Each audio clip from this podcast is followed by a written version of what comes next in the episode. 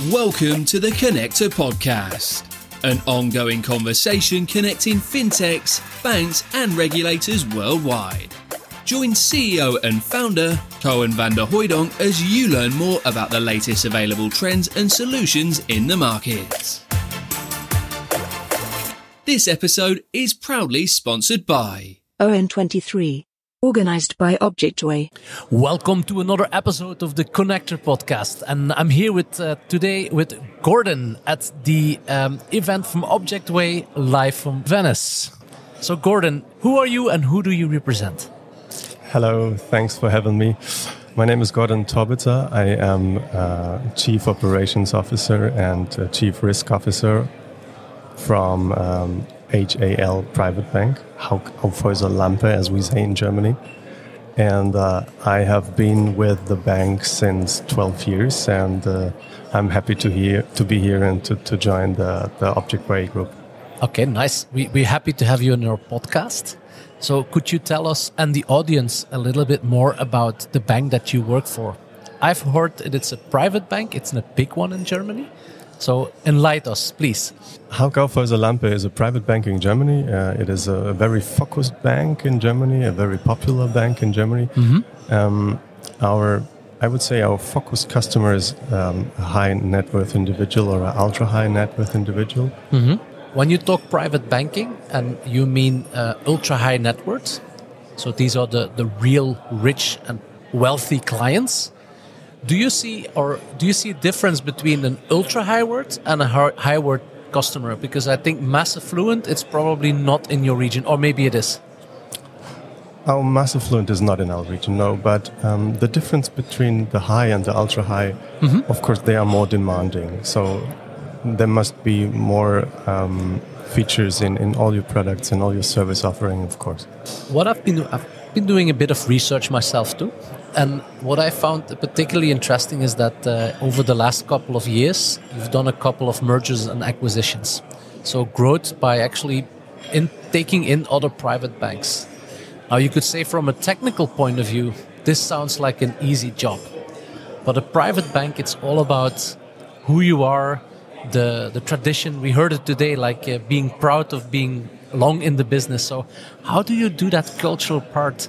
So first of all. Uh I would not admit that the technical part is easy. Is easy. Um, uh, I will talk tomorrow on, on, on, the panel how difficult it is to to um, bring together two core banking systems, and I will talk about the migration that we had with the mm -hmm. last acquisition of uh, Bankhaus Lampe. But um, of course, you're right. The, the, the other side is is hard as well.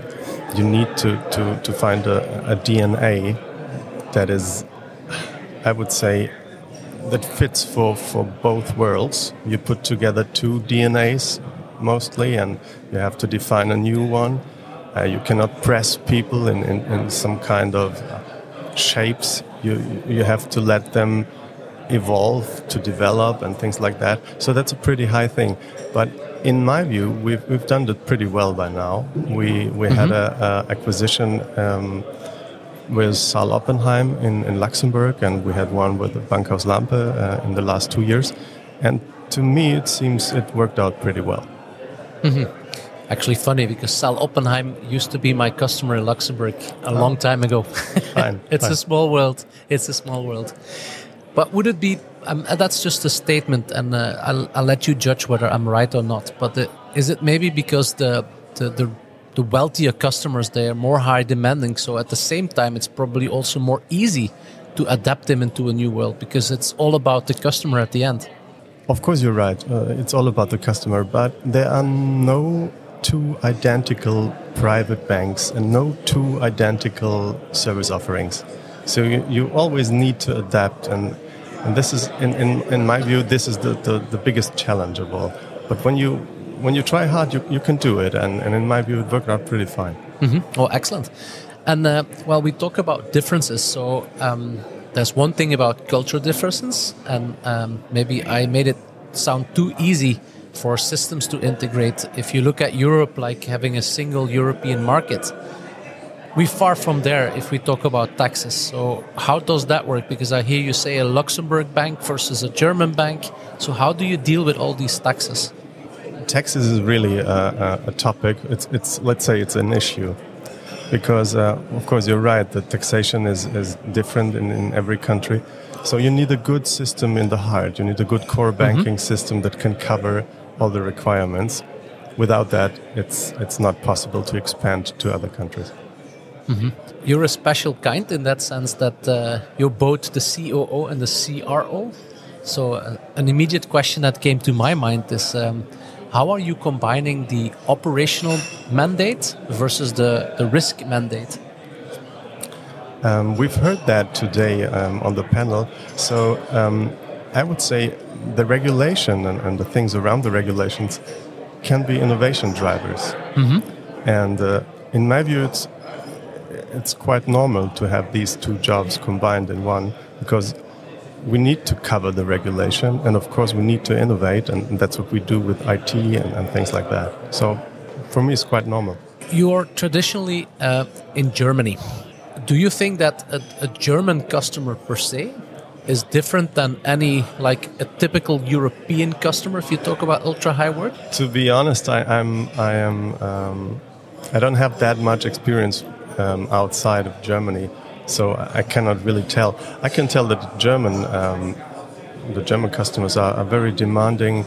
They're often, um, I would say, they, they own a company. They have established um, a firm. They they have um, gained success. Often they are a market leader, even if you don't know their names. Mm-hmm. So these people are very special, and they know exactly what they want. Mm-hmm. If you talk in, in, in your domain, um, today we talked a lot about innovation, sustainability, all this stuff. So, what for you would be the drivers of success for the bank that you're running today? The driver for success is, of course, one thing that is, uh, I would say, the most important is the ability to adapt.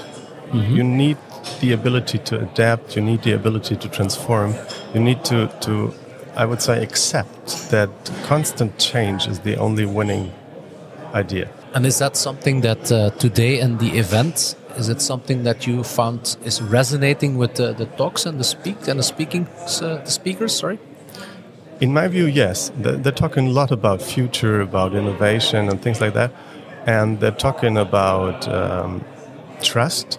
And I think that's the topics that are that are important and that cover my my idea. Mm-hmm. And are you guys also um, heavily focused on sustainability? Is it something that you are triggered by your customers? It's both. We're triggered by our customers, and of course, we want to to to be a sustainable uh, company and to to offer sustainable um, products, because we see that this is it's inevitable. It's it's something that will be quite common in, in the future. Thank you so much uh, for joining us in this session, Gordan. I hope you have a, a nice uh, rest of the event. And uh, thank you so much. So, thanks for having me. Goodbye. You're welcome. And thank you also to the listeners. And please stay tuned. More to follow. Thank you. Thanks for listening to another episode of the Connector Podcast. To connect and keep up to date with all the latest, head over to www.jointheconnector.com or hit subscribe via your podcast streaming platform.